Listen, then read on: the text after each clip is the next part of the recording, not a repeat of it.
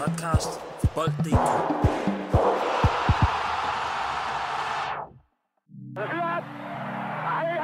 Professionel fodbold handler også om bare at håbe på det bedste. Hvis du sætter Martin Jørgensen helt op foran, så Brian og Michael ind, uh, ind midt for helt op foran, og Ebbe Sand helt op foran. Og Kasper Dahlgaard. Helt op foran med ham også. Dobro jutro, dobro jutro. Mental health, eller bare mental velvære på godt gammeldags dansk. Det er stadig et stort tabu i samfundet, og øh, det er det specielt blandt os mænd. Det er noget, vi er super dårlige til at snakke om, og derfor så har jeg også prøvet øh, herinde og gennem min Twitter og så videre at sætte det her emne på dagsordenen. Og derfor så er det vidunderligt, at øh, Sundhedsstyrelsen og Bold.dk de har lavet et øh, samarbejde om en kampagne, der hedder En af os, hvor formålet det er med den her kampagne at fremme den her større åbenhed om psykiske problemer og lidelser blandt mænd, for at forebygge eksklusion og forværing af problemerne, for ja, generelt for at hjælpe på det her. Så den her snak, den øh, glæder mig til at tage med, med jer to i dag, i anden sidste afsnit af lige på nogensinde. Og så skal vi også tale om... man aldrig øh, sige. Man kan aldrig sige nogensinde. Aldrig siger aldrig. Jo, for den kommer aldrig nogensinde til at hedde lige på igen. Det gør okay. den ikke. Så hedder den anden. Hvis Så- vi smutter et andet Så sted, kan vi godt sige. hvis vi smutter et andet sted, så kommer den ikke til at hedde lige. er vi enige? Ja, det er ondt. Godt. Og så skal vi også tale om pokalkampene. Fordi der har bestemt også været nogle øh, overraskelser øh, i spil på den front. Glæder mig til at høre Foss take på det. Jeg glæder mig også til generelt til at høre jeres er take sur, da på, han øh, kom ind i studiet. Ja, Ja, men jeg, vil jo, lige, jeg vil gerne lige smide, øh, smide lidt... Øh, Sur på fodbolden. Ja. Ja. Ej, det var ikke kun fodbolden, du var sur på. Ja, jeg er ikke så, så, sur på... Så, der er bare ikke nogen retfærdighed i den her verden. Fint, på. Første emne, vi taler om, det er pokalkampene. Lige inden vi skal til den. Mm. Vil jeg bare gerne lige have en forsmag på det. Rømer, han siger, at det her det er den dårligste dommerpræstation, han har haft i cirka de her 400 kampe, han har spillet. Kan I forstå det? Altså, jeg vil sige, sige over hele kampen. Han er nok lidt faret af den situation, der skal i starten. Så tror jeg, at resten af situationer, der skal efter det, de bliver lige lidt værre, fordi man tænker, at dommerne er imod en. Men jeg vil sige, lige i form af den situation, som selvfølgelig er hovedemnet i kampen, det røde kort efter 30 sekunder, der vil jeg sige, at jeg synes, det er vanvittigt hårdt dømt. Og øh, ja, hvis jeg var Lyngby-spiller, ville jeg nok også selv føle, det var en skandale. Men øh, når man sidder udefra, og der ikke er var og så videre, så kan jeg sagtens forstå, at dommeren i situationen tror det. Men jeg vil sige, at man skal være 100% sikker, hvis du skal dømme der. Det bliver jo aldrig til vores fordel. Vi er det mest scorende hold i Danmark, og så skal vi spille på det her lort her. Jeg synes bare, det er pinligt. Vi har sagt, vi har sagt det så mange gange. Der er ubesejret, tror jeg, næsten på det her lort her. Men, øh, men det er pinligt, at øh, det skal være en fordel for alle andre at spille på vores hjemmebane. Lad os bare tage den. Første pokalkamp, som vi øh, bare lige skal runde. Lyngby går videre, eller Lyngby taber til Fredericia over to opgør, Mm og øh, ryger ud af pokalen.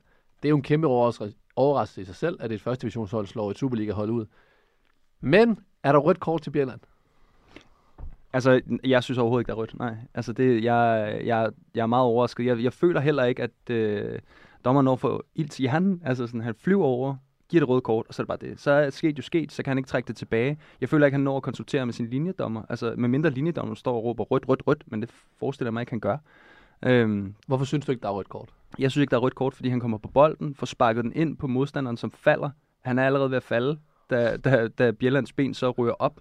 Altså, og det er også sådan, hvad er en naturlig, øh, hvad er en naturlig sådan, hvad kan man sige, øh, motion, når du, når du er i en takling? Altså sådan, han har jo sat takling ind, bolden er ude for spillerens rækkevidde. Der er ikke nogen chance for, at spilleren kan få bolden. Altså sådan, jeg synes overhovedet ikke, der er skyggen af rødt kort. Jeg synes ikke engang, der er frispark. Jeg synes, det er en fantastisk takling. Men der er jo ikke var i, øh, i pokalen. Skandale. At mm. der ikke er... Og det er jo det romantiske Hvorfor? ved Jeg fodbold. forstår ikke. Altså, Nej, stop nu, Olli, med det der. Det er fordi, Olli han ikke kan lide var. Jeg, jeg forstår ikke, hvorfor der ikke er. Jeg kan simpelthen ikke forstå, altså, hvad, hvad, så er det fordi, dommeren lige skal have en weekends ferie? Det får spillerne ikke lov til. Altså, er, i, I pokalen? jeg forstår ikke, hvorfor. Nej, men det, er det. jeg tror, at det har noget at gøre med, at du kan, du kan ende med at have Fredericia, som skal være på hjemmebane. Hvordan skal du have en bare, altså hvordan skal du have alt det derud, eller du kan ende med at have HIK, hvad ved jeg, et eller andet, og så skal du tage, ja ja, Altså, det skal fandme være på et sløjstadion, hvis det skal kunne lade sig gøre for den der varvogn ud og få kamera. Altså, de, alle stadioner i første division er givet til at have kamera, anden divisionen også. Jeg kan godt forstå et argument, hvis der var et eller andet øh, øh, absurd stadion, man skulle spille på. Med Esbelunden for eksempel, hvor jeg spiller, der kunne det godt være svært. Men, Nå ja, men, men jeg, jeg ved ikke, om det er argumentet faktisk. Ja, jeg, jeg vil så sige lige på den her også farvet, men jeg så, at- der var andre, der var ude og spørge, hvorfor der egentlig ikke var i pokalen. Og Jeg vil sige, fra kvartfinalerne frem, vil jeg sige, jeg synes, det vil give fin mening at gøre. Men- Men, men, det er jo igen diskussionen. Der er også nogen, der synes, var noget lort. ja, så- men nu er var der ikke i den her kamp Altså. Hvorfor? hvor- hvordan skulle AB sætte det var op? Altså, AB var jo kvartfinalen i år. Altså, sådan, de, kan, de, har jo, de kan jo ikke engang øh, producere en bane. Altså, sådan, så kan de selvfølgelig, så tager de jo De spiller jo så et sted, hvor Så der er Nordsjælland-. Nordsjælland Ja, men de spiller et sted, hvor der er gange vand til at hjemmebane. være. Men altså, jeg, jeg synes, altså, du ved, en, så får Fredericia lige muligheden for at komme i, i semifinalen. Det var fedt for dem. Og det skal vi og også det er romantiske sige. ved fodbold, ja, ikke? Jeg skulle lige sige, det skal vi også lige at sige. Tillykke til Fredericia. Ja, ja, og der er jo det- ikke, det det, er jo også lidt, det bliver altid lidt ærgerligt, fordi lige nu der kommer hele snakken til at gå på, om Lyngby bliver snydt, eller de får rødt, og det er måske en skandale. Det er i hvert fald nogen, der vil sige. Mm. Mig selv inklusive. Og så, men, men omvendt, omvendt det er jo ikke Fredericias skyld. Og Fredericia Præcis. får aldrig muligheden for at vise, at de godt kunne være gået videre uden det røde kort. Så Og det er skal det- Fredericia bare ligge så fladt ned og sige, at vi er pisse heldige. Men det, det er det, jeg de, mener de, med... spiller, rom- de spiller deres kamp rigtig flot, og den første kamp var Fredericia det bedste hold. Men de det kunne have vundet med mere. Og det er det, jeg mener med romantikken i fodbold. Der sker uforudsete ting som det her, som jo er en kæmpe fejl, men som sker til Fredericia fordel, og så kommer de i semifinalen. Jeg tror ikke, de vil komme i semifinalen uden det her røde kort. Altså, men nu får, nu får de den, den her øh, dom med sig. Det er charmerende, når det, Det synes jeg er charmerende. Jamen, jo, men det er jo underdog. Altså sådan, underdoggen kommer, kommer igennem og sådan nogle ting. Det er, jo, det, er jo, det er jo skide godt klaret. Men de bliver selvfølgelig også hjulpet af det her røde kort. Og det, er, det, har, det, har, altså, det kan noget. Ja, men altså, vil selvom lige, jeg lige den del synes, der, det er så der vil jeg sige, der, nu, nu skal det her ikke blive sådan en podcast, hvor vi snakker ind over hinanden, men øh, jeg har, med den del der, der har det lidt svært, fordi i forhold til, at det skal være mere retfærdigt, der synes jeg, Mm. at var det er perfekt. Men i forhold til det der med, hver eneste gang der er mål, at folk står og jubler, og det så to sekunder efter bliver annulleret, det er det, jeg har det mest svært med. Mhm. Det der med, hver eneste gang der er mål, så sidder man og tænker, ja, lad os nu vente med at juble, til der var lige har været igennem eller et eller andet. Der synes jeg noget af det der flow og den der glæde, der er i fodbold, den forsvinder, fordi man har prøvet så mange gange at sidde der, og så har der været en eller anden, der har været to meter offside eller et eller andet Mm. for tre afleveringer siden. Det er der, den dør for mig. I forhold til retfærdighed, jo mere retfærdigt det bliver, jo bedre for mig. Men jeg synes også, man får flere, ligesom, altså, lige for at tale ind i den, flere umiddelbare reaktioner, altså netop ved at fjerne var. Altså, så når du ser den der, altså jeg synes også, at Lønby-spillerne tog det overraskende roligt i situationen, altså med det, ved det røde kort, så har jeg så, øh, kan, kan jeg læse mig til, at Rømer er fløjet ud til, til, til linjedommeren, ikke? Men, men jeg synes, de tog det roligt, hvor det er ligesom om, at der, der, der er en eller anden ro i, når der er sikkert et eller andet, der bliver omdømt her, eller det kan måske blive dømt om, hvor det, det bliver det jo bare konsekvent, ikke der? Altså Men prøv nu at høre, der er jo rødt kort. Ej, nej, nej, nej, nu står du. Der er rødt. Og prøv at det er ikke engang, og det er ikke, og det skal lige siges også til folk, der lytter derude. Det er ikke fordi, jeg bare skal være mod jer. Ah, nej, men du Vi sidder og ser situationen igen, for at vi skal blive enige om, Jamen, vi har, vi har råbt af, altså vi har råbt af hinanden, inden at vi gik på her Ja. og været uenige, men Det er jo for at sige, det der med argumentet med, at han rammer bolden, Mm. det kan du pakke langt væk. hvorfor? For, jamen, fordi at der er ikke noget argument i, hvis du rammer en bold først. Mm. Det, er, det, er så, det er rigtig flot. Og hvis du så efterfølgende rammer manden, så er der stadig frispark. Men, er det så men- ham, der rammer der er manden, eller er det manden, der løber ind i hans fod? Jamen, han fratager i hvert fald angriberen muligheden for at kunne komme ned og score. Men og derfor, hvis han dømmer frispark i den her situation her, så skal han også dømme Men angriberen er jo på vej til at falde. I det, den rammer, bolden rammer først hans fod, altså rammer hans fod, så falder han, og så ryger ben, altså Bjellands ben op. Ej, Det er vi, nå, men, men- men, vi er uenige. Men, men der, vi fordi det er jo at tage snakken væk fra Ja. VAR. Det er jo en, en dommer. Ja. Øh, det er en skøn. Men, ja, Ja. og, og, så, og der sket og sket. Og Men- det er surt. Det er selvfølgelig, altså jeg tror, for mig personligt, der er jo ikke nogen hemmelighed, jeg er selvfølgelig er, er, er Lyngby-mand. Det er jo pisse ærgerligt, fordi jeg tror, alle hold, der er i semifinalen lige nu, øjner den her fantastiske mulighed for ikke nok bare at komme i en pokalfinale, Mm. men også for at ende med at vinde den. Fordi Ja. FCK er ude, Ja. ja. FC Midtjylland er ude, Brøndby er ude. Og for et hold som Lyngby, som ikke har vundet en pokal i 21 år, eller hvad det er, og altså selvfølgelig for Fredericia endnu mere, for et hold som dem, som i en evighed har ligget der i subtoppen i første divisionen. Det er, jo, det er jo en fantastisk mulighed. Det er en once in a lifetime for mange af de her spillere. De får aldrig chancen igen. Og derfor gør det også ekstra ondt, og også derfor en situation, der bliver ekstra meget snakket om. Men vi skal også bare lige huske, at dommeren er menneske, og det er en situation, der sker på et splitsekund, og han dømmer ud for, hvad han tror er rigtigt. Ja. Og, og um, altså, var eller ikke var, så, så bliver der lavet fejl øh, af alle. Og jeg synes, det er, det er en rigtig svær situation, for det er en situation, der kan se anderledes ud i real time, end den gør i langsom. Men vil du hellere have, at det er en dommer, der laver en fejl, eller at det er en computer, der laver en fejl? Men Computer, forstå er mig det- ret, der altså, sidder... Ja, ja, forstå mig ret. Ja, At at der, er, der er en, der sidder i at det var- varevognen ude bag... Så vil jeg, må helst heller ikke skal nogen fejl overhovedet, men det kan vi jo heller ikke undgå. Så. Men du har også det der sådan, altså sådan virkelig super retfærdigheds... Øh, Sats. sådan, ja, jeg har virkelig, 10 virkelig. personlighedstester. Jamen, det ved jeg, du, det 10 har du sagt 10. mange gange. Det, sagde du, det var det første, du sagde, da jeg kom til Lønby dengang. Ja, jeg har 10 retfærdighed. Ej, det sagde jeg ikke, så var det første, jeg siger til dig. Altså, hej, jeg har læst først. Det er det Ej, mærkelige. men jeg vil bare lige, jeg vil lige, lige indskyde her. Sådan, altså, jeg håber, Fredericia får den vildeste afslutning i dag. Altså, de, de må være så euforiske, og det, jeg, jeg håber, de giver den max gas, fordi det er en kæmpe bedrift, at første divisionshold er nået så langt, at de er i semifinalen. Det er det. Er det. Hvad har åbent en søndag i Fredericia?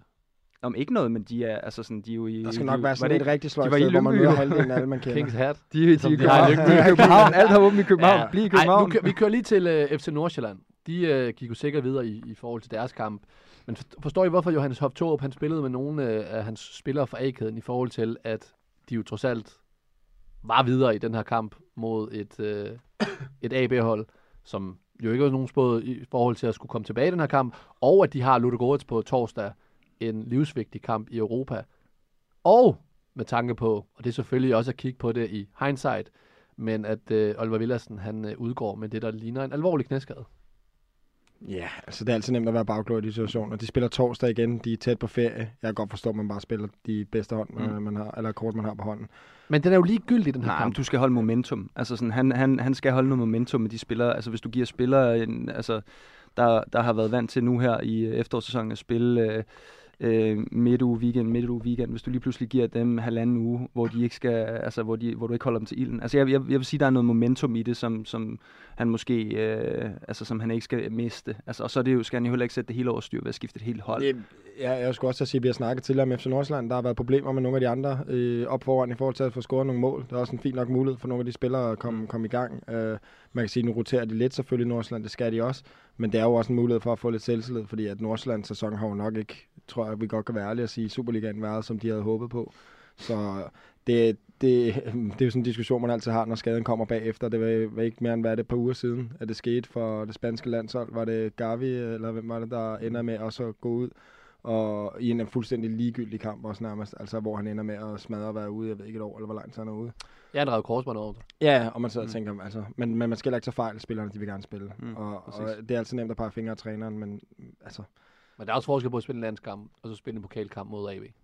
ja, det er der. En landskamp, hell Men- yeah. Men, men, men, du- de, men, du- de, men ja. de er på kontrakt for at spille. Ja. Ja. Altså, det, det er derfor, de er der. Og det er trænerens beslutning. Så kan man godt kritisere trænerens beslutning. Men, Men også, så- men ja. som spiller, altså du vil, du, du vil da altid, altså du vil da helst spille. Altså sådan, du vil, i det er jeg stedet tvivl om, jeg vil. i, i, stedet for at sidde, på- altså i stedet for at sidde på bænken. Ja, især og, hvis der og ikke hvis du skal er mod sidde, du skal alligevel sidde op på tribunen, altså du vil da hellere Ja, spille. det, er, han, Nej, det er jo fordi, det- at, nej, det, er det rigtigt? Nej, nej. Olli, det er jo fordi, han har lidt af det der primadonna. Nå, er det gen, så han rigtigt? skal bare Ja, ja, ikke ja. have- Nej, nej, jeg forstår, hvis det er, at det er, at du ved, øh, den der saying med, at man siger, at du skal ikke lade en anden mand danse med din kone, i forhold til, hvis vi er lige gode om pladsen, så vil jeg ikke lade dig spille. Nej, du vil ikke så har du den muligheden for... Ja, ja, men her har vi nogle spillere, der er sikre på at skulle spille. For eksempel Oliver Villadsen. Mm.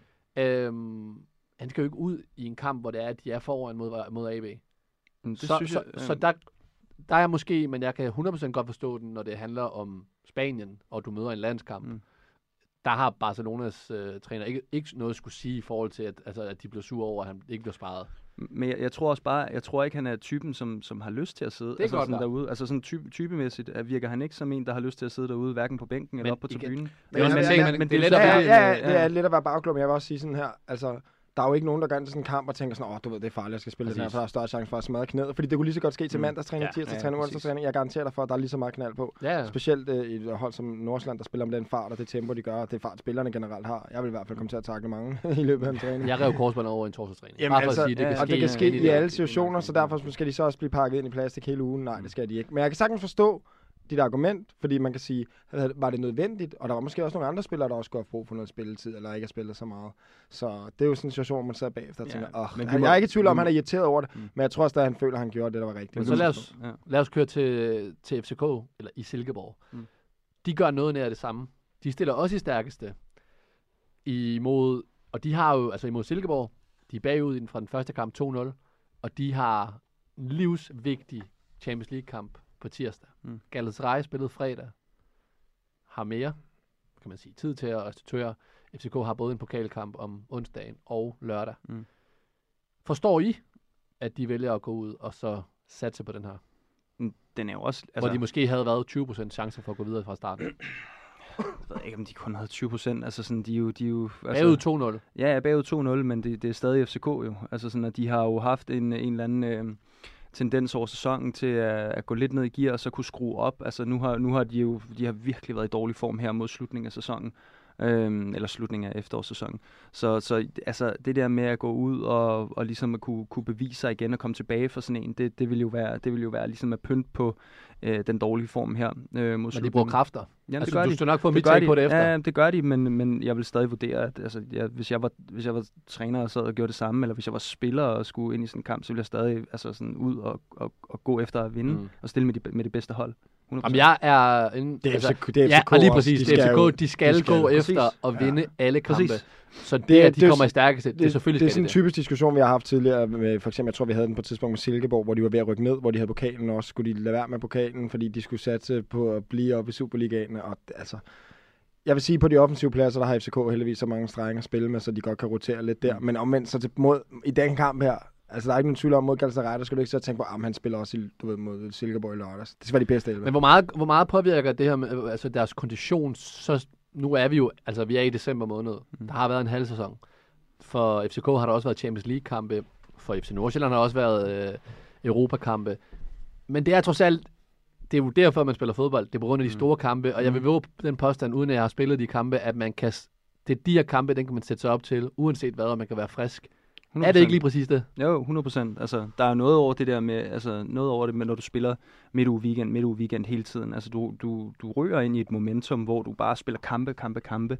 Altså, og jeg tror, det farlige i den situation er, hvis du begynder at, at hvile på lavbærene, og du begynder at, at trække stikket en lille smule og sige, "Nå, men der er snart ferie, og det er fint, du skal bare være i det. Altså, vær Mm. i det 100%, og bare, altså sådan, sådan, altså bare fuld fokus på det. Du, du har ikke tid til andet i den periode. Det tror jeg simpelthen ikke på. Altså sådan, det skal, der skal bare være fuld fokus på altså restitution, søvn, fodbold. Altså sådan, også, Ja, altså, det- vel de har- mad, ikke? Der er Altså, også bare, det er også bare en verden til forskel for, hvordan det var dengang i forhold til nu med isbad og cryo chambers og hvad der ellers er, så spillerne kan få den bedst mulige restitution. Og så skal vi også huske på, at det her FCK-hold, det er jo ikke sådan et hold, hvor alle spillere, de har spillet max-kampe. Altså, de har roteret meget i Mm. løbet af sæsonen. Så nu, når de så har et øh, tæt schema med kampe, så er der nogle af spillerne, der kan klare det, fordi de netop har fået de der enkelte pauser en- gang imellem. Så jeg, jeg tror, at FCK, øh, jeg tror, at det hold, de sætter på banen med, med, på, på tirsdag mod Galatasaray, de er 100% klar. Altså, Prøv både i forhold deres- til det med motivation og alt det andet. Siden den 8. i 10. De spiller udgjort mod øh, FCK. Sorry, nu er jeg, nu, jeg, jeg er gået videre til AGF nu. det er jo bare fordi, vi, vi hopper Ja. videre til AGF. okay. Tak. det er godt skifte. Ja, glidende skifte. er det en af dem, der, der bliver taget om bagefter? Det er spændende. Nej, nej, Nej, nej, nej, nej, det er glidende skift. Lad os hoppe videre til AGF, der, der går videre mod, øh, mod Brøndby. AGF er inde i en vanvittig stime. Mm. Altså siden øh, 8. i 10. hvor de møder FC København, der spiller de 1-1. Så, har de, øh, så vinder de over Lyngby, vinder over Randers. Øh, slår nok Ishøj i pokalen. Men øh, spiller udgjort med Brøndby, vinder over Viborg, udgjort med Nordsjælland i Nordsjælland, slår AGF, eller slår øh, FCK på, øh, i parken, vinder over Brøndby, og øh, ja, nu her taber, men, men slår den ud over de her to mm. kampe her. Det er et run, at AGF er ude på. Er de bedre i den forfatning, de er lige nu her, end den, som David toppede med den? Uh, det, det er fandme svært at sige. Altså, det er svært at sige over en kort periode, men jeg vil sige, at hvis du tager dem på det niveau, de var sidste år, altså, så er jeg svært ved at se, at de har været bedre på noget tidspunkt end det. End sidste år. Ja, der. Ja. Altså også øh, specielt imod slutningen i, i forårssæsonen, tror jeg, der er sidste år, hvor de virkelig også bliver varme. Jeg, øh, jeg, der, der er jo mange ligheder, kan man sige, mellem det udtryk, AGF kommer med. Øh, både da David var der, men nu med Uwe. Men altså, jeg, jeg vil sige, at AGF præsterer på et niveau nu, jeg har regnet med. Jeg tror, at dengang mm. vi inden sæsonen forudser, hvordan øh, sæsonen vil gå, der har dem til at blive nummer, ligge nummer to. Øh, Ja. så jeg synes, de præsterer nu, som jeg måske havde regnet med. Men igen er det jo ikke fordi, at der er sådan 3-4 kæmpe stjerner, der springer i øjnene for AGF. Altså deres største stjerner, det er vel nærmest øh, Patrick Mortensen og, øh, og, og Tinge. Altså det er jo lige før. Og det er jo ikke fordi, det er sådan nogle, man tænker sådan, hold da op, det er mesterskabskandidat. Men, men det er bare, de har, de har bare bundsolide spillere, altså AGF's hold. Jeg, hvis man tænker om det her med, at øh, der er ikke nogen, der, altså du ved, det svageste led på kæden, det, det er det, som der ligesom er den laveste fællesnævner, og det må bare sige AGF, altså der er, der er bare ikke nogen. Nej. Altså de er alle sammen bundsolide, de præsterer øh, mandfolk indsats hver eneste gang, og jeg synes, det er virkelig modent hold. Måske er det de mest modne hold i Superligaen, mm. hvis ikke det er mest modne, altså i forhold til den måde, øh, deres udtryk er på hver eneste gang. Så jeg er ikke overrasket over succesen. Jeg er lidt overrasket over, at det gik så lang tid, før den kom. Men altså, kan de godt, nu, nu ved jeg godt, nu er der selvfølgelig også et, halv, et helt halvår tilbage, men, men det, de præsterer her, hvis de kan få det samme run op og køre, de ligger på en fjerdeplads i Superligaen, øh, de har 8 point godt nok op til Midtjylland. Øh, det er da ikke helt unaturligt at skulle tale om, at nu er der Midtjylland på førstepladsen, Brøndby, FCK, AGF, nu er FC Nordsjælland. AGF er der lige så meget op i det, til at skulle, øh, til at skulle kæmpe med om pladserne.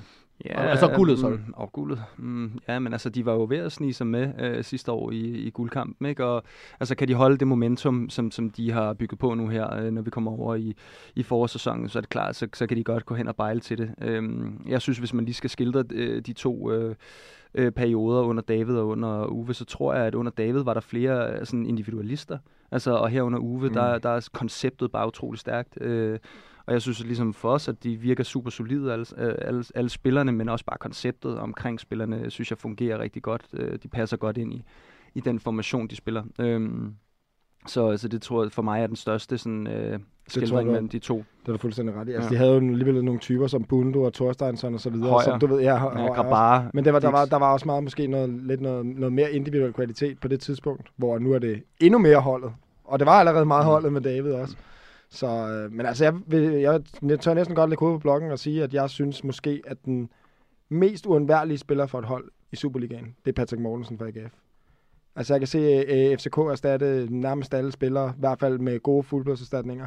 Jeg kan se Brøndby have Valli, som absolut vil være et kæmpe tab for dem, men alligevel stadig have noget kvalitet. Altså, Patrick Mortensen for mig, det er alfa og omega for AGF for den måde, de spiller på. Og han, øh, jeg tror, det vil være et, et monstertab for dem. Jeg har i hvert fald svært ved lige på, på stående fod at se, hvem der skulle være et større tab for en klub, end Patrick Mortensen vil være for AGF. Uwe Røsler har indført Ordnung muss sein. Han skal jo have sådan, ligesom med quarterbacks, han skal have sådan en øh, rød øh, vest på, når han træner Mortensen, så folk ikke må takle ham. Nobody tackles red. ja.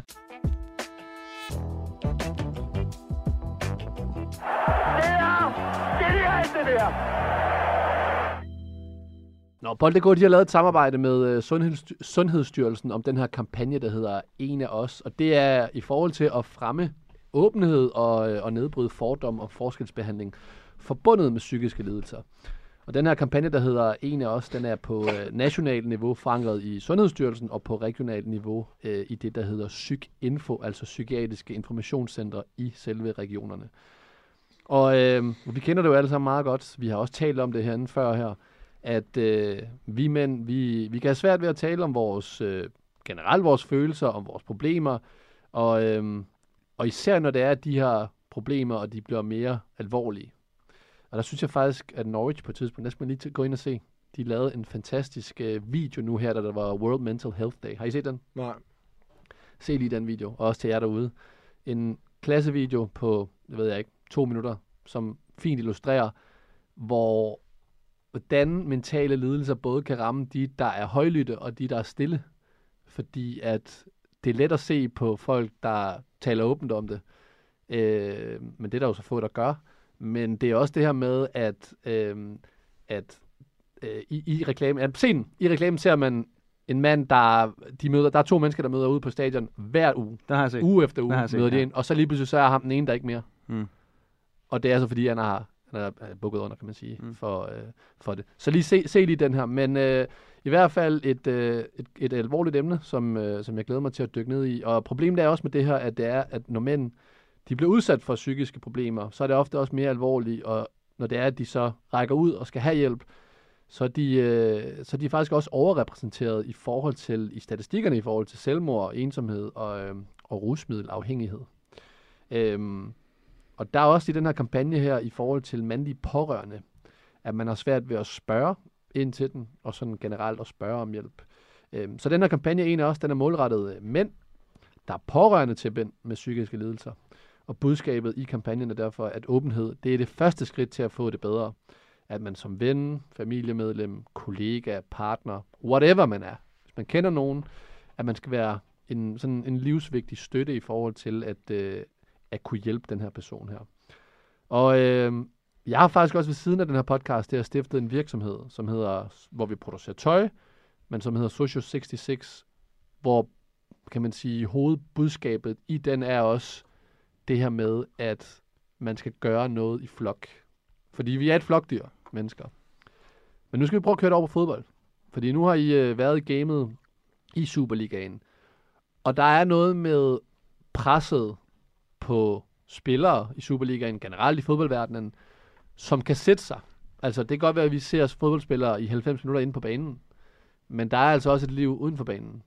Og det, man oplever inde på banen, tager man bare med ud. Det gør man også, hvis man arbejder i almindeligt arbejde 8-4. Så tager man også problemerne med videre ud.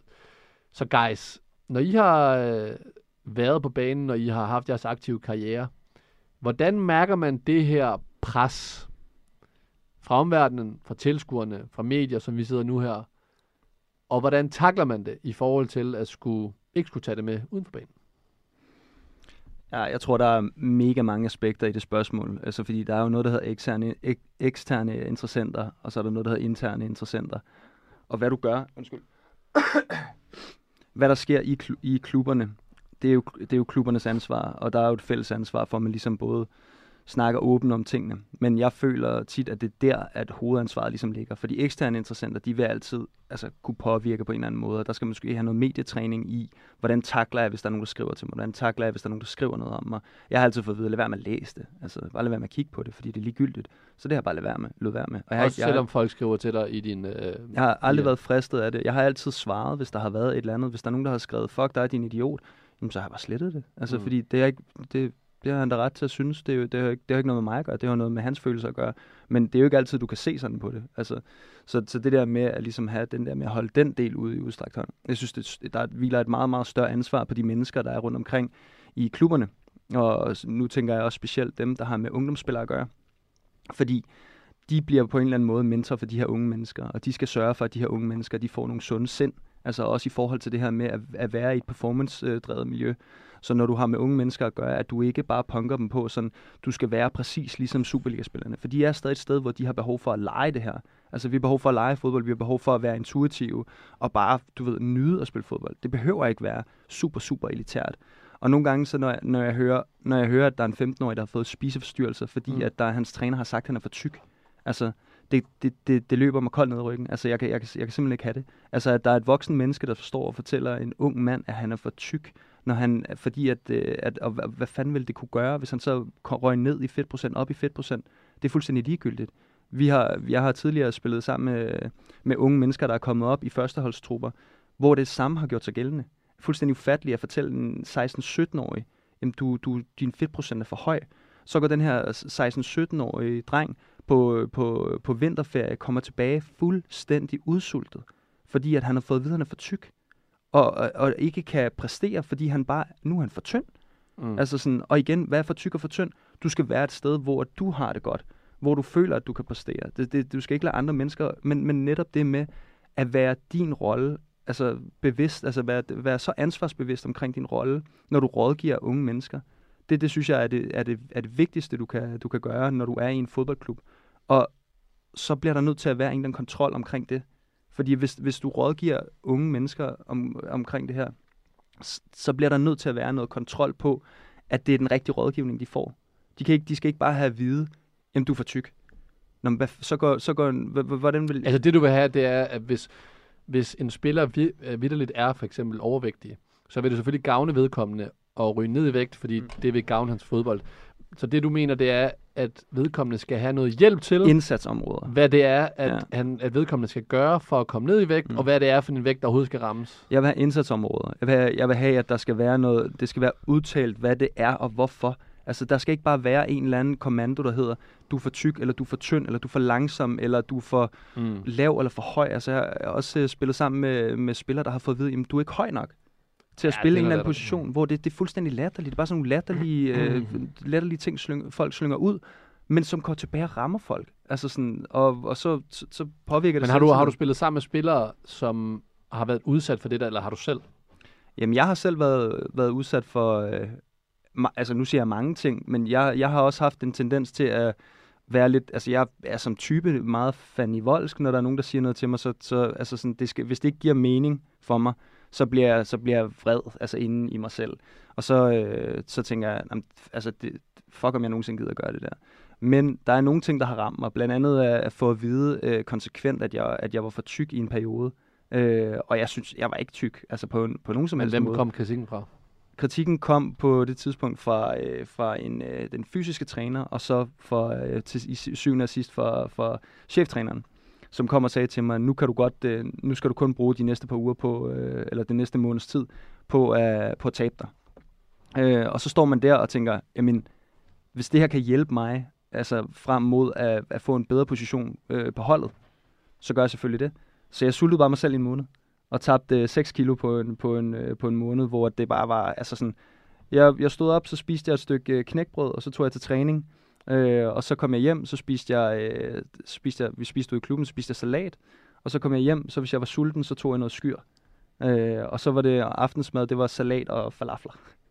altså, og i meget, meget små portioner. Kun, det gjorde jeg i en måned, og tabte mig helt vildt, og så fik jeg at vide, kæft, det ser godt ud. Og det første, det første jeg siger, da jeg så får det at vide, siger jeg, ja, ja, jeg har det også helt helvedeste. Ja. Altså, for jeg havde det helvedeste, og jeg har aldrig haft noget problem med at sige, fordi, altså sådan, jeg, jeg har aldrig haft noget problem med at fortælle, hvordan jeg har det. Øhm, og være, jeg kan godt være uenig med nogle ting, men det her var altså noget, der var, det havde været over så lang tid, hvor man blev sådan nudget til sådan, ah, du skal også ned, du skal også ned, du skal også ned. Og til sidst blev det bare sådan en, okay, ved du hvad, fuck det, nu, nu skider jeg bare på mig selv, skider på mine værdier, og så æder jeg den bare, og så, så lader jeg være med, så lader jeg være med at æde noget. Altså fordi, jamen, det var bare nemmere, så, så holdt de jo kæft. Øh, og jeg havde det elendigt. Og jeg, når jeg kigger tilbage på, fordi jeg skulle, jeg skulle have et billede af, hvordan det så ud, jeg var jo helt øh, altså sådan afpillet. Øhm, og så skulle jeg have et billede af det, fordi jeg tænkte sådan, når jeg kigger tilbage på det her, så, tænk, så får jeg den der følelse af sådan, hold kæft, hvor ser jeg ulækker ud. Mm. Altså, for fuldstændig afpillet. Og det er jo min egen øh, ting, men også en, altså, en bevidsthed dengang om, når du kigger tilbage på det her, så skal du minde dig selv om, ikke at lade, dig, altså lade dine grænser overskride på den måde, bare fordi der er en eller anden, der har noget viden omkring noget, som fortæller dig, at det er det, du skal gøre. Altid være kritisk og stille spørgsmål. Men hvordan vil det være, Lasse, i sådan en situation her, når man render rundt ude i en fodboldklub, så render der også 25 forskellige individer rundt med hver deres problemer, med hver deres hverdag. For eksempel Olli, der havde det her, du har måske også haft selv noget, og dine holdkammerater har haft selv noget. Hvordan er det i forhold til, vi er trods alt i, vi taler om et macho-miljø, hvor det er, at mm. man ikke vil vise nogen svaghed.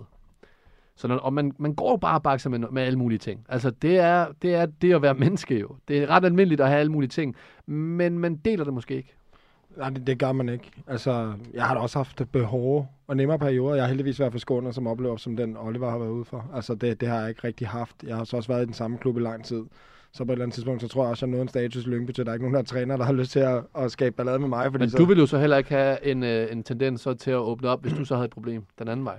Nej, fordi jeg havde jo også en eller anden, der gjorde, at det var, jeg var sådan en, de andre skulle læne sig op og ikke omvendt. Øh, og jeg tror bare, altså man sidder jo så tit mange sammen. Det er sjældent, man sidder alene, øh, en og en. Det har man måske lige en enkelt eller to, man kan gøre med på holdet, hvor man kører i bil sammen, eller man sover på værelse sammen. Men selv der... Men det er jo nok, er det ikke? Jo, det, er, det burde det jo være jo, fordi man burde jo kunne snakke om problemerne. Du burde jo også kunne gå op og banke på døren til træneren, eller til en eller anden. Det, altså, og jeg tror også, de fleste trænere gerne vil lytte på en. Altså, så kan vi snakke omkring, at der skal måske gøres noget proaktivt, hvor det skal være mere sådan, at de har nogle møder med en. Altså, hvor der sådan, du ved, man har nogle møder indlagt hver anden måned, whatever, hvor man spørger, hvordan går det egentlig med dig? Og så har du muligheden for det, fordi det er pisse svært at gå op og banke på døren, og gå op og sige, hvad jeg har det faktisk i helvedes til.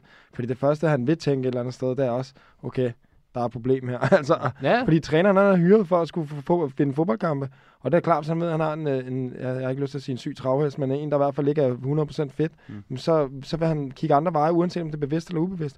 Fordi de fleste trænere har haft, det er gode mennesker, det er, de vidste sgu, deres spillere er det bedste, men, men der er bare nogle problemer, som de heller ikke kan tage sig af. Altså, de er jo ikke pædagoger, de er ikke sociale hjælpere eller psykologer, eller hvad, hvad man skal sige. Så de, er jo ikke, de har jo ikke fået redskaberne til at hjælpe i de her situationer. Og det er, det er jo ikke kun et fodboldproblem. Det er jo et problem øh, ude i erhvervslivet også omkring øh, den stigende mængde pres, der er på alle, mm. i forhold til at skulle leve op, og vi skal alle sammen køre den fedeste bil, og vi skal have et ur ligesom øh, den ene og den anden, og jeg ved ikke, altså vi bliver hele tiden bombarderet med, hvad vi skal gøre, og det handler om, hvad naboen har. Han skal ikke have en større pool, end jeg har. Og i sidste ende, så er det ikke det, der gør en glad, men det er den, man kan få en fornemmelse af. Fodboldvanden, der er det endnu mere udtalt, det der. Fordi så kommer alle dine holdkammerater i alle mulige leasede biler, og dyre uger, og det ene og det andet. Og det gør bare, at du, ved, du er så afhængig på en eller anden måde af at blive ved med at have den der succes der. Fordi det er succesen, der giver dig pengene, og det er pengene, der bliver ved med, at du kan gøre og køre den der livsstil, som om det hele det bare kører fantastisk, uanset hvor dårligt du har det. Og derfor så er det, så er det, det bliver et ekstra pres på en. Fordi jeg synes jo, presset for mig altid det værste, det var det der med, at jeg ikke kunne blive ved med at, at udleve min drøm og spille i Superligaen. Det var ikke pengene. Senere hen blev pengene vigtige, men det er, når man begynder at familie og børn, så lige pludselig bliver det ens levebrød, og man tænker hele tiden på, hvordan kan jeg blive ved med at give min datter de bedste forudsætninger i livet, og, og generelt vil jeg også gerne give min kæreste, alle de dyre tasker, hun kigger på. så du ved, altså, og, og, det er jo pres, og det er pres, og der er mere og mere pres, og så oven i hatten, så har du sociale medier, hvor der kan sidde en eller anden 14-årig et eller andet sted i Jylland, eller i øh, Tyrkiet, hvis det skulle være for den sags skyld, og kan sidde og fortælle dig om, hvor stor en idiot du er, fordi du lavede en eller anden fejlaflevering. Og det var der jo ikke, dengang jeg startede. Der kunne du ikke, altså, Nej, så kunne en- folk skrive, så kunne folk skrive læserindslag i Rødovisen og sådan noget, så ville jeg måske se det på side 47. Altså, det, nu til dags, det er jo så nemt at komme i kontakt med alle, mm. og det er jo også det, der tit bliver snakket omkring, det her med mobbekultur og alt det andet, det, er det her med, at vi bliver nødt til at uddanne, eller i hvert fald lære folk omkring det her med, at man skal tænke over, hvad man så skriver til andre mennesker. Fordi en ting er, at man allerede skal reagere på noget lort, der er sket, men det ville være allerbedst, at man kunne forhindre lort, det er sket til at starte med.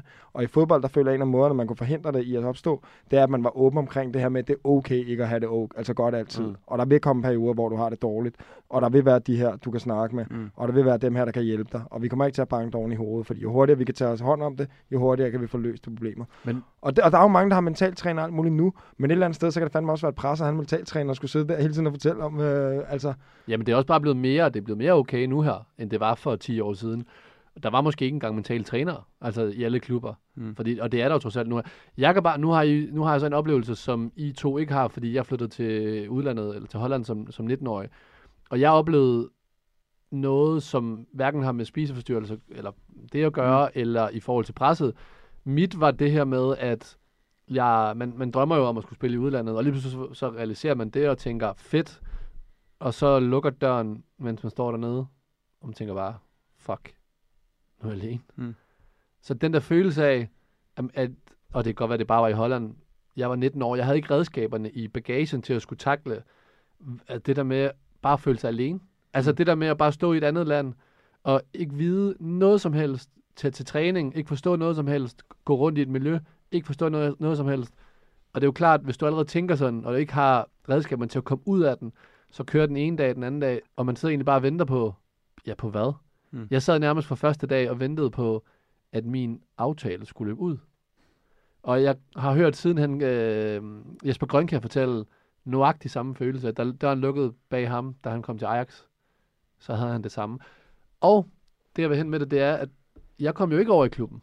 Jeg var også 19 år. Jeg kom jo ikke over i klubben og sagde, hey, jeg har et problem.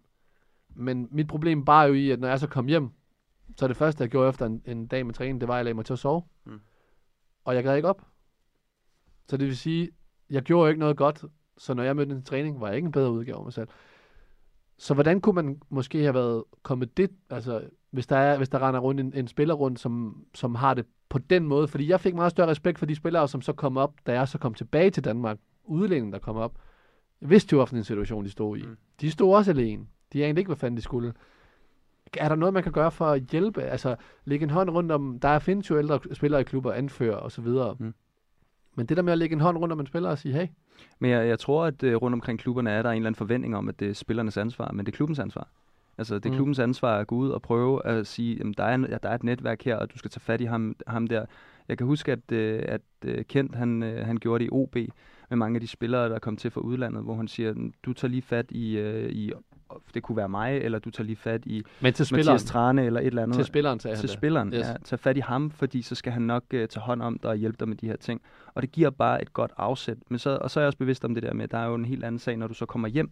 Men det der med, at du kommer for første dag og kan skabe et netværk, det betyder jo noget i forhold til din sådan, kulturelle onboarding-proces. Altså, at den ligesom startet. Mm. Og så ser du måske ind i nogle lysere tider. Men det der med, hvis du kommer, du i forvejen er måske en lille smule introvert, cirka, at du er det med, jeg siger, at det kunne være som, som person. Og, altså, så, så kan det også være, at du har en tendens til ikke at blive en del af noget fællesskab. Så, så jeg føler, at klubben har et ansvar her, og det, det, altså, at, at det her, at vedkommende bliver onboardet på en god nok måde, Mm. sådan så at de både sådan rent kulturelt og netværksmæssigt har noget, øh, der hvor de er. Men tænker man over, fordi det er vel også der, hvor vi er ude i med de her værtsfamilier. Altså, der er jo mange klubber, hvis de henter talenter op, så i stedet for at indlogere den, som jeg gjorde, jeg var også, altså, jeg var så også det, jeg var 19 år, Hmm. men øh, i stedet for at få min egen lejlighed, og er totalt isoleret på den måde, så ryger man ind. Der er vel også det her med, at når man kommer ud i en fodboldklub, og lige meget om det er Lyngby, så er der et fællesskab, man møder ind til. Ja, 100 procent. Altså, jeg, jeg, er jeg er enig med Oliver i, at klubberne har et kæmpe ansvar. Jeg ved bare ikke, om det kun er dem, der har ansvaret. Jeg vil sige, at det er alle, der har et ansvar i det, fordi... Og hvem er alle? Man kan sige, for med alle det er lige så meget. Altså Spillerforeningen, jeg ved, de gør sindssygt meget. De gør i hvert fald tiltagende mere og mere. Og var der også, man kan så diskutere, om de stadig har fundet helt opskriften endnu på, hvordan man gør det bedst. Jeg ved, de gør sindssygt meget. Der er virkelig nogle gode mennesker i Spillerforeningen, og det er, de kæmper spillernes sag. Øh, divisionsforening, alle der er generelt har interesse i, at det her det er noget, der kommer, øh, kommer til liv, så generelt at folk har det så godt som muligt. Øh, klubberne har allermest interesse, fordi jo bedre deres øh, spillere har det, jo bedre præsterer de. Så derfor har de også øh, selvfølgelig en interesse i det, men de har absolut også et ansvar, fordi alle andre virksomheder næsten du har, hvis der er en medarbejder, der ikke har det godt, så vil det være virksomheden, som har nogle forskellige måder for, hvad de kan gøre. Altså selvfølgelig kan du gå op til din egen læge og sige, jeg har det sgu ikke godt. Men, men altså, man kan snakke om det her med, om klubberne bør have en eller anden, man kan snakke med. Ja, og så på den anden side, så synes jeg, det er svært, når det er stadig på en eller anden måde en, der repræsenterer klubben, du skal sidde og snakke med, og det har jeg oplevet tidligere lidt dårlige erfaringer med. Ikke øh, jeg selv har gjort, men jeg har hørt andre snakke om, at de havde hørt, at nogle af de ting, der er blevet sagt, måske var kommet videre, som ikke burde være kommet videre. Og, Det er jo et tillidsbrud. og, og der ved jeg, at i Spillerforeningen for eksempel har de nu nogle rådgiver, man kan ringe ind til døgnet rundt nærmest og få hjælp. Øh, og man kan nok være endnu bedre til at snakke om det. Og der kan spillerne, blandt andet de ældre i truppen, på spillermøder fortælle, på her, det er altså helt okay, hvis der er nogen, der ikke har det godt. Kom til mig, hvis jeg ikke har lyst til det. Spillerforening og så videre. Måske endda sige, hvor det har jeg selv brugt, eller kender nogle andre, der har brugt det, og det, du ved, det hjælper. Fordi at det er jo bare et kæmpe tabu, og der er jo ikke en eller anden perfekt opskrift til det, så jeg føler, at der er mange forskellige små ting, som der kan, som der kan hjælpe. Men, men jeg har, fordi jeg ikke selv har oplevet det, så tror jeg måske også, at jeg selv i min karriere har negligeret det mere, end jeg burde, og føler måske, at jeg kunne, godt kunne have gjort mere. Fordi jeg har selvfølgelig været okay til at tage hånd omkring nogle spillere, når jeg kunne se, at de var helt nede. Men vi skal helst fange dem inden det jo. Ja, men altså, jeg sidder også og tænker på, du, man er også i et miljø, hvor, hvor det er nærmest, altså hvis du kan trække, få 1% af en, eller have et edge på en, for at bruge et, et engelsk ord, så er, det en, så er det en fordel, man har. Og, og problemet er bare, hvis du ved, at en eller anden, du står overfor, mm. Han lider af et eller andet. Jamen, så, mm. så, så, du ved, jeg, jeg vil aldrig nogensinde selv have gjort det. Jeg siger bare, at vi er et miljø. Ja, men det sker jo på banen. Der, altså, der går alt. Jeg har altid sådan, det der sker på banen, altså når vi, når vi er ude for banen, så er det glemt igen. Jeg har selv sagt, gjort ting, jeg har, jeg selv, der er selv blevet sagt og gjort ting med mig. Jeg har altid sådan, i kampens hede, når du ikke får ild til hjernen, så kan der ske hvad som helst. Det siger jeg nu måske også, fordi at jeg ikke altid fik ild til hjernen. Men altså, jeg synes stadig, altså sådan, at øh, der er mange elitesportsudøvere generelt, ikke kun fodboldspillere. Nu hørte vi, vi har også hørt mange historier fra svømmeverdenen og så videre. Altså, man bliver behandlet som en overflødig gode. Altså sådan, du, der er mange af dig, og du skal bare vide, Gode. ja, Og nå, du bliver, ja, ja, ja. ja, men også bare ikke et menneske. Nej, nej, nej, nej. Du er, du er, en, du er en ting. Altså, du er en flytbar ting. Du er en moderne slave. Altså, Mm. sådan, så, så derfor så kan du godt... Du kan, Ah, Nå, nej, men nu, så, nu har jeg lige taletid, så skal du lige til stille. øhm, så du, kan, du, kan, du rører ind under vores nåde, og så kan du blive skibet af igen, hvis du ikke passer ind. Jeg siger bare, at i forhold til det her med, at vi lægger noget pres over på folk for at skulle opsøge de her ting, så synes jeg, at virk, altså nu, siger jeg, nu snakker vi fodboldklubber, at de skulle lægge noget pres på sig selv for at være bedre. Så sådan en whistleblower-ordning for eksempel, med at du ved, der er en, jeg siger ikke, der skal ligge en brevkasse, hvor man kan sige et eller andet, men at du kan, at du kan komme med nogle problemer, hvis der er noget. Vi havde en situation i, øhm, i en af de klubber, jeg var i, hvor vi blev overvåget, når vi lavede øh, noget, noget pre- pre-workout, fordi det skulle vi gøre. Så blev vi overvåget, og det fandt vi så ud af, øh, fordi at vi, vi, der, man blev konfronteret med det, og fik at vide, at du har ikke gjort det. Jamen, hvordan ved du det? Jamen, det kan jeg se på overvågningen. Og det er ulovligt. Altså, det er et brud på GDPR-reglerne. Men, Okay. men, men i og med, at, at det var sådan, der, der var sådan en, øh, en, en mistillidskuld, eller det kom der i hvert fald Ja, det kommer til at det. Ja, og så blev man jo også sådan lidt øh, Rasmus modsat på den, ikke? Altså, fuck om jeg gider at gå ind i det rum så, altså Ja. at lave det. Altså, så laver jeg det bare for mig selv, sådan, så der ikke er nogen, der sådan sidder og overvåger mig. Altså, øh, der synes jeg sådan en, altså en whistleblower-ordning, hvor du kan gå videre med sådan nogle ting og sige, prøv at høre, jeg bliver overvåget, og det har jeg ikke givet samtykke til, eller det har jeg ikke sagt ja til, øh, og det, det kræver, at jeg bliver slettet. Altså, det, det, det synes jeg er nødvendigt, fordi så stiller du indirekte nogle krav til, din, øh, til, til, til lederne i din, øh, i din virksomhed. Det synes jeg er vigtigt. Men er der ikke også lidt den her med, at nu taler vi inden for vores lille andedam her i Danmark, og så tager man så skridtet lige pludselig, hvis, hvis man er så dygtig at kunne gøre det til udlandet, og så ligesom, bum, så er det en helt anden verden, der venter ind. Altså, jeg føler jo ikke, vi er slemme i Danmark. Jeg ved ikke, Oliver synes åbenbart, at vi er slemmere, end jeg synes. Altså, moderne Ja. slaver, den kan jeg ikke komme med på i hvert fald. Ah, okay, det er måske løn- Ej, også det er- overdrivelse frem og Ja, jeg forståelse. forstår, hvad altså, du jeg ved mener. godt, det er langt. Jeg forstår, hvad du er mener. Jeg, jeg, jeg, jeg, kan, ja. jeg kan sagtens se... Men du er også, bet- sorry, du er også jeg betalt af- for at være i form. Jamen, det, jeg, ja, og jeg synes også, det er svært at ændre på. Jorden, den er rund, altså det er den. Det er der nogen, der siger, den ikke er, men det er den altså. øh, og det er svært at ændre på, men man kan selvfølgelig godt, du ved, arbejde mm, ud fra de forudsætninger, der nu engang er, og det er at vide, at der er et problem, og vi skal prøve at løse det her problem. Men igen, du, jeg, i forhold til snakken tidligere, jeg gider ikke blande mig for meget i den, for jeg kan ikke sige, hvordan det er for sådan nogle ting at vide. Jeg har det bare sådan, som fodboldspiller, der er du hyret til at præstere det optimale på banen, og så skal du selvfølgelig gøre det, og det kræver også, at du ikke skal tage hjem og spise McDonald's hele ferien og ikke løbe, og det siger jo ikke Olle, han gjorde. Og det er jo det, der skal være ligesom at det store men, det er, at der er nogen, der bare har sværere ved at holde vægten. Jeg har også spillet sammen med et par spillere, som spiser mindre mad, end jeg gjorde, de løb mere, end jeg gjorde, og alligevel så er de større fedtprocent, jeg havde. Fordi der er også bare noget kropssammensætning i forhold til, hvordan du er bygget. Så derfor så kan man ikke bare stå og sige, du er fed. Altså, du er tyk. Hvad kan du bruge det til? Indsats. Altså, jamen, altså, gå ind og sige til ham, prøv her, vi, har, vi vil prøve at se, om vi kan optimere din krop endnu mere, og sådan noget. Vi tænker, vi vil give dig en kostvejleder, det ene eller det andet. Og så la- lav en plan over, at du skal tabe dig over et halvt år. Lad være med at sige til en eller anden, du er fed, og altså begynde at pille med folks psyke og selvtillid. Det er fuldstændig godnat, og det er jo ikke noget, der hjælper en. Så har du måske en spiller, der ender med at være fedt, men så er han til gengæld psykisk, mentalt ustabil, fordi han står derhjemme i spejlet hver dag og ser sig selv. Altså, det hjælper jo ikke noget jo. Så derfor så er der et ansvar 100% i at løse de her situationer. Jeg siger bare, nogle af de her ting, der er, det er problemer, der automatisk opstår, fordi du sætter 25 mænd ned i et bur, som alle sammen kæmper imod at hakke hovedet af hinanden. Og så lige pludselig så løfter man bomben på, og så siger man, nu er der 25 med blå trøje på den anden side, nu er det dem, I går efter. For sådan er det om lørdagen søndag. Så er man lige pludselig bedste venner og holdkammerater. Men, men, men i løbet af ugen, der er man konkurrenter, og alle løber for at kæmpe til et job. Og nede under tre rækker bag, der er også spillere, der kommer op og vil have det job. Og sådan er det bare. Det kan du ikke ændre på. Sådan er fodbold. Derfor er presset der bare helt naturligt. Men derfor skal du selvfølgelig hjælpe så meget, du kan med spillerne med at modstå det pres, eller i hvert fald have nogle redskaber til at klare det pres. Og der betyder retorik bare uendelig meget. Og der betyder alder også noget, fordi der er forskel på at snakke til en 36-årig og snakke til en 16-årig. Så når du snakker til en 16-årig, skal du sat med være bevidst om, at du bruger den rette retorik. Og når du snakker til en 36-årig, så behøver du måske ikke være 100% så skarp i det. Jeg vil bare sige, at for alle dem, der ikke kan finde ud af at bruge den rette retorik, ring til Mathias Sangberg fantastisk til at fortælle og, og give indsatsområder til, hvor og hvordan. Altså sådan, og uden at være udskammende, uden at være fordømmende, men simpelthen at være, altså være klar i spyttet på en kontant måde, og også fortælle, jamen det her, det vil bringe dig på, på, på, en, på nogle rigtig, rigtig, altså på en god, øh, på et godt spor, ind på et godt spor.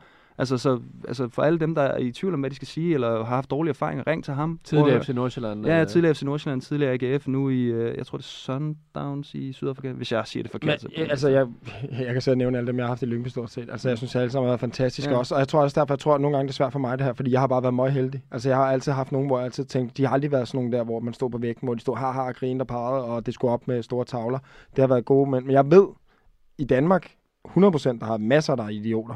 Og i udlandet, der kan man næsten konsekvent sige, alle er idioter. altså, du ved, der bliver det bare endnu værre. Mm. Så der er problemer i, i forhold til, lige, nu kommer jeg bare lige til at sidde og tænke over det, og Olle sagde før, i forhold til det med ansvar og klubber det. Omkring unge spillere, 100% er det klubbens ansvar. Unge spillere, det er 100% klubbens ansvar. De udvikler spillere, de skal også udvikle dem mentalt. Det er ikke kun på banen, de skal også udvikle dem mentalt. Når de så bliver ældre spillere, når man begynder at rejse til udlandet, så begynder spillerne lige pludselig ikke at have en eller anden klub, som redder dem. Så derfor så er det fedt, hvis der er flere sikkerhedsnet til at gribe de her spillere. Men øh, en u 15 eller 17 spillere, eller hvad det er i Lyngby, Brøndby, FCK eller whatever, 100% klubbens ansvar. Altså, altså repræsentanter og forældre, hvad de kan hjælpe ellers godt. Men klubben, altså, de skal gøre noget der. Men jeg synes jo også, altså, nu taler vi om det unge og ældre. Jeg har bare oplevet en del gange nu efterhånden, at, fordi jeg, jeg, jeg har virkelig meget fokus på det, og jeg gør også rigtig meget selv i min, øh, i min hverdag for at forebygge, lige præcis forebygge, fordi at hvis det er, at det, at, at, man, at det knækker for en, så er det jo lidt for sent, så skal man til at komme tilbage. Og jeg tror, ikke, det er ikke hver gang, jeg lægger noget op om det, så har jeg noget i min DM fra folk, der skriver, og de oplever noget. Og der har både været fra unge, som oplever alt fra, at de er alene, øh, til ældre, der også kommer ud med ting, fordi at de kan, øh, altså øh, et eller andet kan det være at øh, Mm. tage på ferie alene, sidde og spise alene, et eller andet, som rammer folk. Og øhm, vi skal også tale om det her i næste uge, i forhold til i sidste afsnit.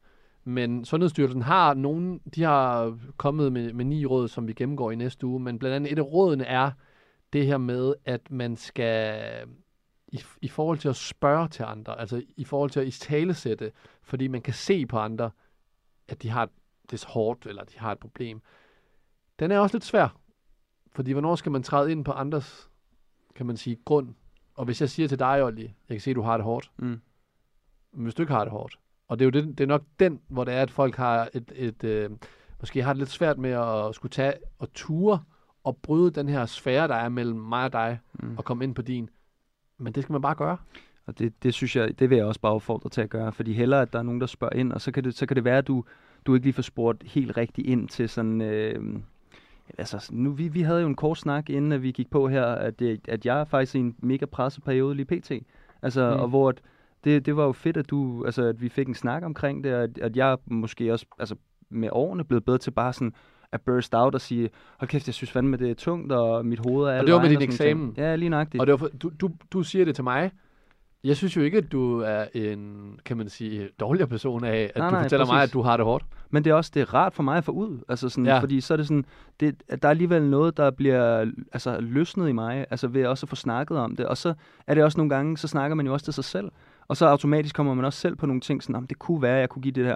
Men bare husk, at det input, man giver til andre, mm. så får du også noget input tilbage, og så kan det være, at der er en løsning. Det er ikke altid, der er en løsning. Men det kan være, at når du siger tingene højt, så er der nogen, der griber den og siger, aha, prøv, prøv måske lige at, hvad ved jeg, læse den her bog, mm. gå Mm. lidt tidligere i seng, kom med, altså sådan, fordi hvis du ikke siger noget, jamen, så får du 100% ikke nogen input. Så Ja, altså jeg vil også bare gerne flagge i den her, i den her situation. Det her med, har I prøvet nogensinde prøvet at skrive dagbog? Ja. Nej. Meget kort. vir- virker det? Nej, ikke for mig. Okay, om det er også det igen. Og det er også det, man er skal til at tænke på. Hvis Mm. der er folk, der siger, at den her øvelse i fitness, den virker for mig. Man skal altid lige prøve den selv og se, om Ja. det virker for en. Det, jeg oplevede i de svære perioder for en, seks år siden, det er, da, når jeg, da jeg begyndte at skrive dagbog, det gør jeg stadig hver dag i dag, der har jeg gået i seks år, det er, at når jeg har gået ind og skrevet en side, bare tømt mine tanker, det er ligesom du siger, at du har gjort til mig nu her, mm. så føler man, at man egentlig tømmer hjernen først, og dernæst så er jeg gået ind og rated min dag fra 1 til 10. I hårde perioder kan jeg jo så se, at jeg har rated den lavt. Men over tid, lad os sige, det er to måneder, der er gået, og jeg stadig føler, at jeg, har det, jeg har det faktisk skidt, så har jeg jo ved at rate min dag, kunne gå tilbage i min dagbog og se, hey, der er jo faktisk sket en udvikling. Mm. Og det er jo det her med, hvis man zoomer ud og ser det hele i det helt store billede, så skal man kunne se, at der er sket en udvikling. Og jeg ved ikke, om der er sådan noget, nu har I været i, i, i Lyngby begge to, øh, men i generelt i Superligaen. Gør man så noget i det her i forhold til, altså det meditative, altså meditationen i det, eller et eller andet. Det er jo ikke, for, og det igen skal det siges, det er jo ikke fordi, det bare heler det hele. Jeg tror, jeg tror faktisk, der er mere og mere af Mm. det. Jeg tror bare, det er noget, man selv gør. Og jeg tror også, det er sådan lidt sådan noget... Det er, jeg tror faktisk, jeg vil have selv have svært, fordi jeg er stadig den gamle skole, kan man sige, på mange områder. Jeg vil have svært ved at sidde til at sige til det, at man, du ved, hvis jeg var på værelseskammerat med en, sådan, du ved, øh, skal du med have en kop kaffe? Sådan, ah, vent lige, jeg skal lige sidde og meditere i 20 minutter. Jeg vil tænke sådan lidt, du ved. Og det, og det, altså, vi Ja, lader om, det er mig, der vil sige Ja, det her. Mm. Så jeg jeg synes fucking, lidt man skal embrace den der. Ja, men du ved, og det var også fordi, at, med dig, jamen, det er også fordi mange af de her ting nu, det er jo sådan noget, der, du ved, det er sådan noget, hvor man siger, okay, der er mange beviser for, at det kan gavne, Ja. specielt omkring mental helhed, der med også at sidde og, og være opmærksom på dine egne følelser, og, og du snakker om at skrive dem ned på papir, eller whatever, og, og det er jo helt sikkert noget, som der kan hjælpe. Og jeg, jeg, sådan, jeg, jeg føler lidt, jeg er sådan en dinosaur i den der, som der, der er, har fået rigtig meget interesse for det her senere i livet, men ikke mindst i forhold til mig selv, men lige så meget i forhold til, hvordan jeg kan være den bedst mulige far og, og give min datter de bedst mulige redskaber til at få succes i hendes liv. Fordi at man, jeg, kan måske, jeg har måske også nogle gange følt, at jeg står alene med det, fordi at, hvad kan man sige, i vores familie har vi måske ikke, jo min mor, men, men udover det har vi også bare, dem, vi er tre brødre og en far, og du ved, vi alle sammen spiller fodbold, og snakker ikke meget om følelser. Så det bliver sådan noget, at man bliver sin egen psykolog, og man går og fikser det derhjemme selv. Og det har jeg heldigvis været god nok til at kunne holde på, på et niveau, hvor jeg kunne holde mig over vandet hele tiden. Men, men jeg har heller ikke været, jeg har prøvet alle de der forfærdelige ting, men lige pludselig et nært familiemedlem, der dør sådan uventet, eller en eller anden forfærdelig ulykke, eller lige pludselig sker der et eller andet helt vildt, og ens forældre bliver skilt, og det er bare forfærdeligt brud, eller alle de der ting, som der kan, du ved, ryste skibet og Mm. gøre det hele, det, det er ved at smelte sammen. Jeg har været forskånet for det heldigvis. Så altså man kan sige, jeg tror, der er mange muligheder for at kunne gøre det. Det er bare ikke rigtig noget, der kollektivt sker i en fodboldklub. Det er mere sådan på individuel basis, og jeg tror, det Mm. kunne være rigtig godt, hvis det var på en kollektiv. Fordi ligesom man går og laver prep, inden man går på træningsbanen, og alle de der små steder, hvor man prøver at finde nogle procenter, så tror jeg, der er sindssygt mange procenter at hente i det der. For en relativt lille indsats måske. Mm. Men det er også det der med, som du selv siger, hvis du holder en 1 kilos vægt ud foran i strækt arm, den kan du sagtens holde. Men hvis du skal holde den i 20 timer, så den der lille lidelse, du har, den kan over tid jo knække dig. 100%. Og det er jo bare for at sætte det i perspektiv.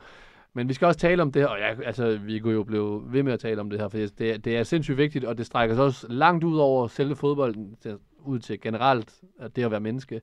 Så øh, i næste uge, der skal vi øh, også tage hul på et af de her emner her, som, øh, og den her kampagne, som hedder En af os. På siden øh, sst.dk-tal om det, der er der blevet samlet en, øh, en lang, række gode råd i forhold til, øh, hvordan man kan tale med hinanden om psykiske problemer, øh, og med personlige fortællinger fra mænd, som har taget den her snak om deres psykiske problemer i forhold til øh, deres venskab. Så gå ind lige og, og tjek det her område ud.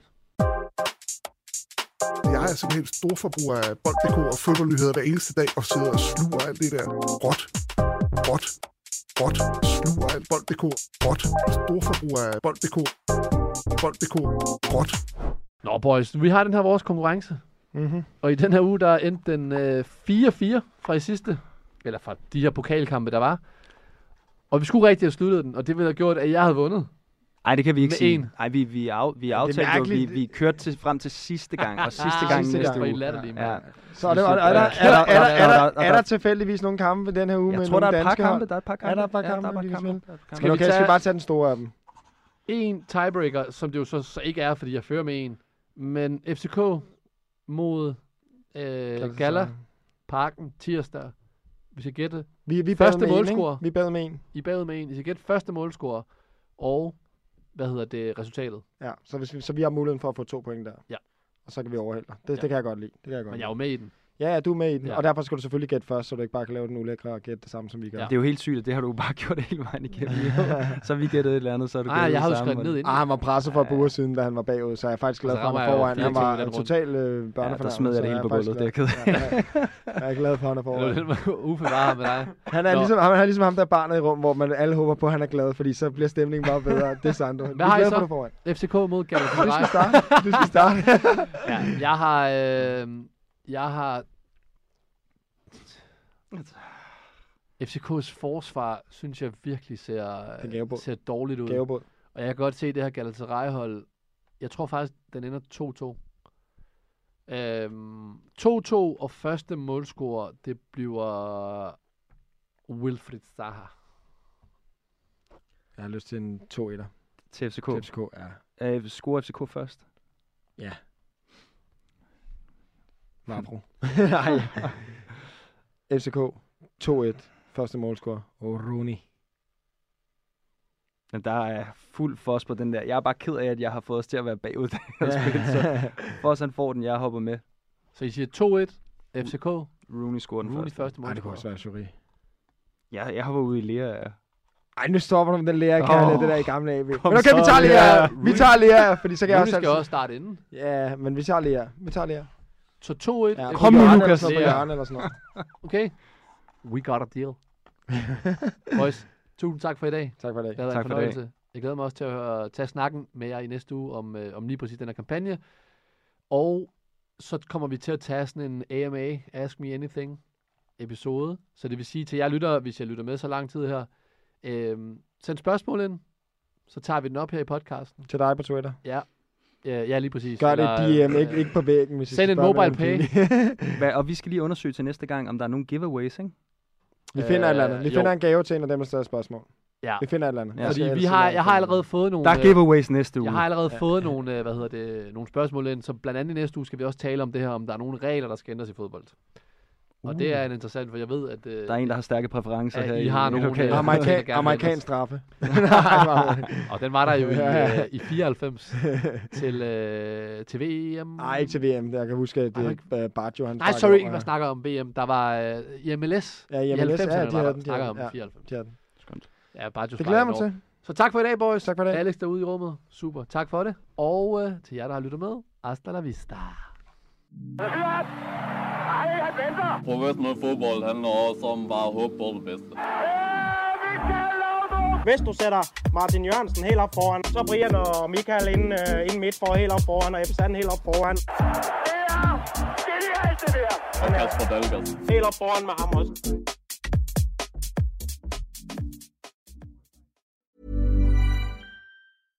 Tired of ads crashing your comedy podcast party? Good news. Ad-free listening on Amazon Music is included with your Prime membership. Just head to amazon.com slash ad-free comedy to catch up on the latest episodes without the ads. Enjoy thousands of ACAST shows ad-free for Prime subscribers. Some shows may have ads.